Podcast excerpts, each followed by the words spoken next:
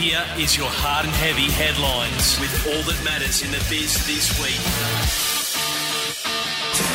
What's up? Emmy Mack here to fill you in on what's going on in the world of hard and heavy today. Kicking off with some more tour news. The Darkness are coming down under, celebrating the 20th anniversary of their iconic debut album, Permission to Land.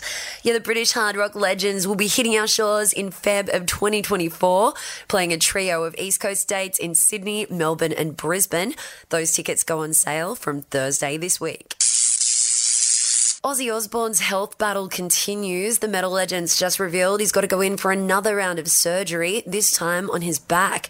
Yeah, he says the two discs and the muscles on his shoulders have separated from his skeleton and he's in a lot of pain. It's believed to be related to injuries he sustained in a fall back in 2019. Also in the headlines, a huge congrats to Sydney metalcore legends Polaris, whose new album Fatalism has just debuted at number one on the ARIA charts. And one of Slipknot's older songs is having a viral moment on TikTok. Yeah, Custer from their 2014 album 5 The Grey Chapter has had a spike in popularity after being used in an increasing amount of thirst trap videos on the platform.